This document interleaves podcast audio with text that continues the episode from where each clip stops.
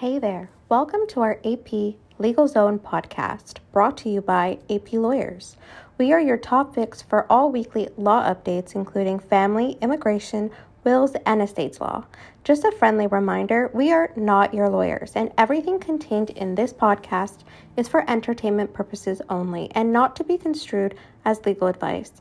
Be sure to subscribe to our podcast so you can stay connected with any updates and get notified about our new episodes. Hello,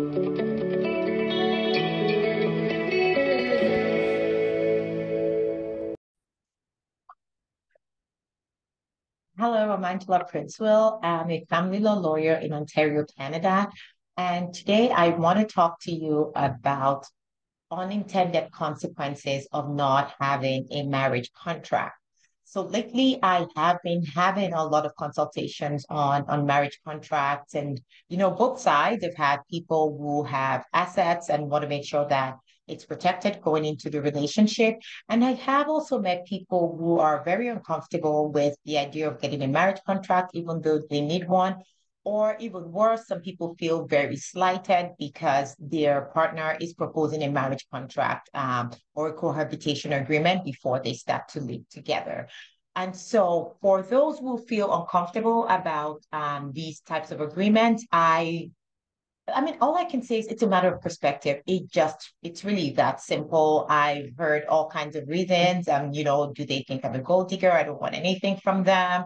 And, you know, different sort of variations of that. Um, you know, how are we going into the relationship thinking it's going to end and and whatnot? So the only example that I think, you know, my example, it's I have many examples. The only one I'm going to give you today is think of it as life insurance you know, when you buy life insurance, you're not hoping to get into an accident, but there is a possibility that you could get into an accident and you want to make sure that, you know, you're you're protecting yourself, that you're able to um, take care of any liabilities that arise as a result of, of that accident. And you get the insurance and you leave it and you move on home insurance, for example, right? I don't know anyone. I certainly don't want my house, you know, burning down or whatever and having to claim on that insurance. I am quite content to pay forever and never make a claim. That's kind of the dream. And but you also want that, you know, you want to know that if anything were to happen, that you are protected that way. And if we're being realistic here, there's a greater possibility of, um, you know, a relationship breaking down than even your house catching on fire, right? So if for something that's such, if we're comfortable getting insurance, for something so um, unlikely to happen, I think we need to change our attitudes towards marriage contracts. But I am still a romantic. I still, you know, believe in happily ever afters. But all I do say about marriage contracts is just get it and then forget it. Look at it as part of planning. It's part of your portfolio. It's part of looking at your insurance, financial planning, and whatnot. Just get it done. The good thing with these kinds of agreements, it's you could just do it and forget it. If nothing changes in your situation and you don't feel the need to look at it, then never do, right? But at least going in, set, you know, set your expectations right.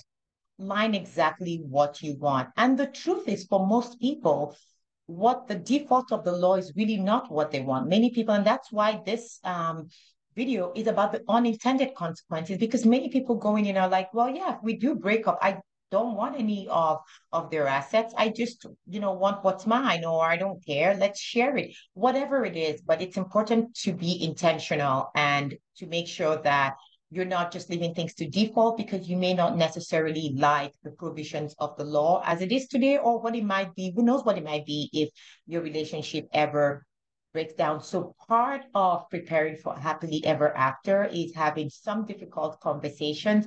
And if you've kind of been sitting on the fence about, you know, getting a marriage cohabit or cohabitation agreement, I hope this would help. This would be just the nudge you need.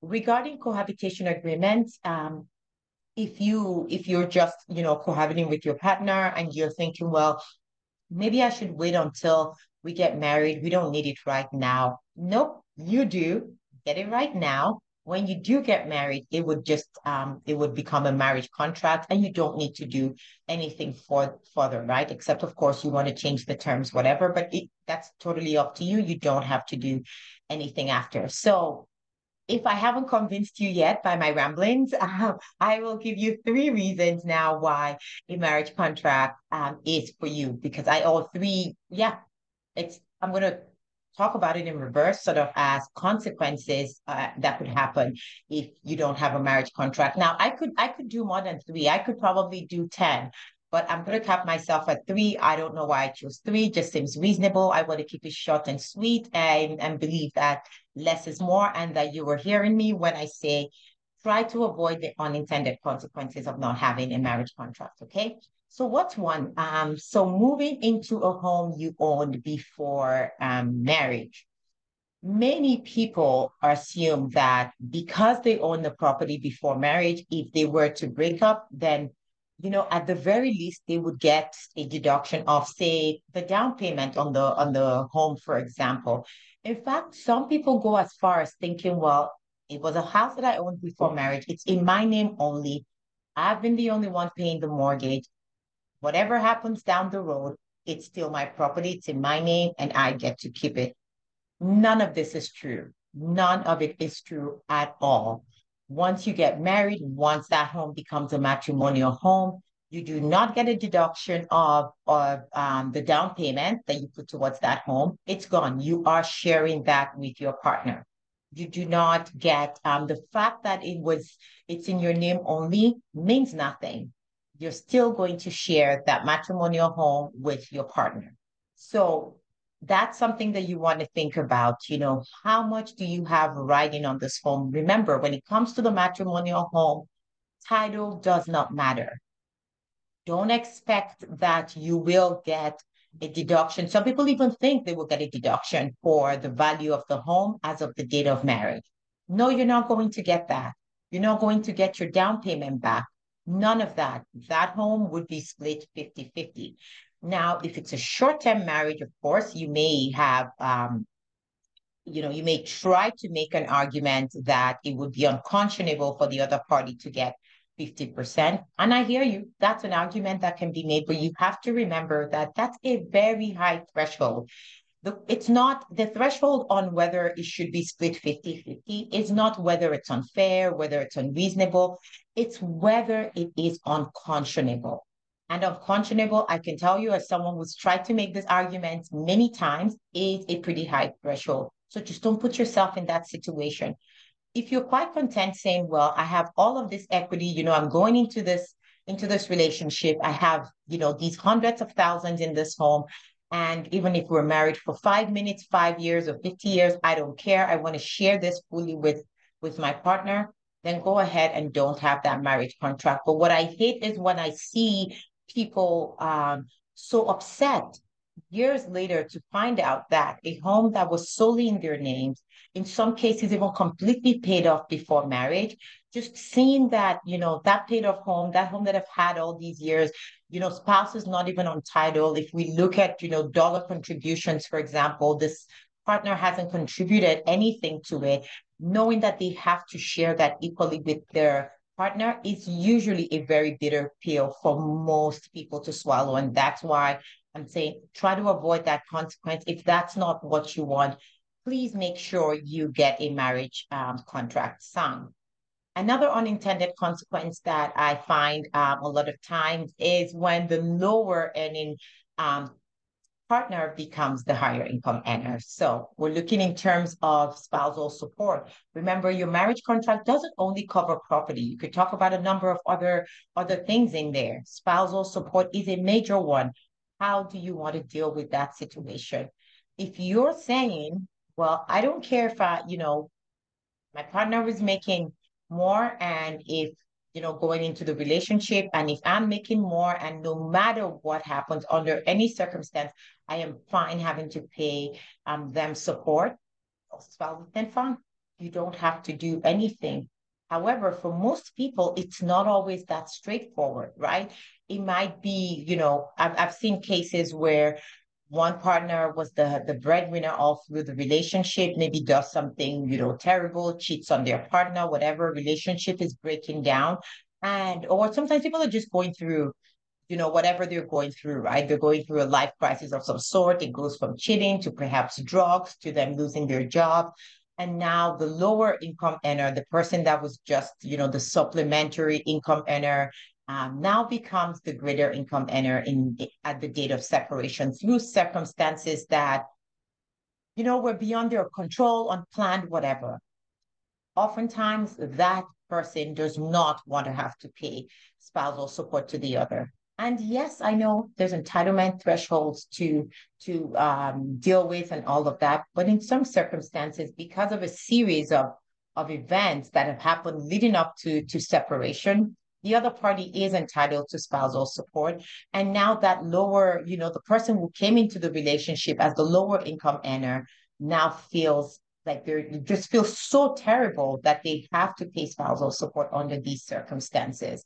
So that's um, one that I've, I've, you know, I'm seeing lately, and it's it's unfortunate because had they known that that would be, you know, that there'll be these ton of events and that there will be entitlement um, by the other spouse, they will have organized their affairs differently, and that is why I am bringing it to your attention today. So don't look at life just today. Yes, today you're lower income earner, you're no, you're not earning any income, and that's you know that's great is that how it's going to always be? What if you're a student for example right? So if you're if you're a professional student for example you may come into that relationship as the lower income earner and as the years go by you're now making a higher um, income. Well if that's the case are you content to pay you know what could be significant sums of spousal support to the other party should the relationship um, you know break down. Um, there's even, you know, I've actually had, I had a case where, um, in this case, our client became a dentist after after several years of marriage, and up from becoming a dentist. Uh, you know, the um, partner that had a very well-paying job as an engineer, um, just slowly over the years stopped working. And it was never my client's intention to have the partner stop working as, as an engineer that was making, you know, very significant income at the time. But then over the years, that's just what happened. And even though every once in a while my client expressed discontent about it, the point became that at the date of, or the fact was at the date of separation, our client was the one with the higher income. That was a very unintended consequence because going into this into this um, marriage, he was the um, lower income um, earner, and you know it just turned out that way. Again, if that's something that you're not concerned about, well, that's fine. Frankly, I think even when you're not concerned about some of these consequences, it's worth putting it in writing just so that it's clear that you're not concerned about it as well. You don't, I'm not here advocating for your contract to necessarily absolve you of all liability. What I'm speaking about and what I encourage is being intentional. So if you don't want that unintended consequence of having to pay spousal support because now your career has taken off and now you're making more than your partner did, then just do a contract so that it's clear whatever you, however you want support to play out should there be a breakdown in the relationship.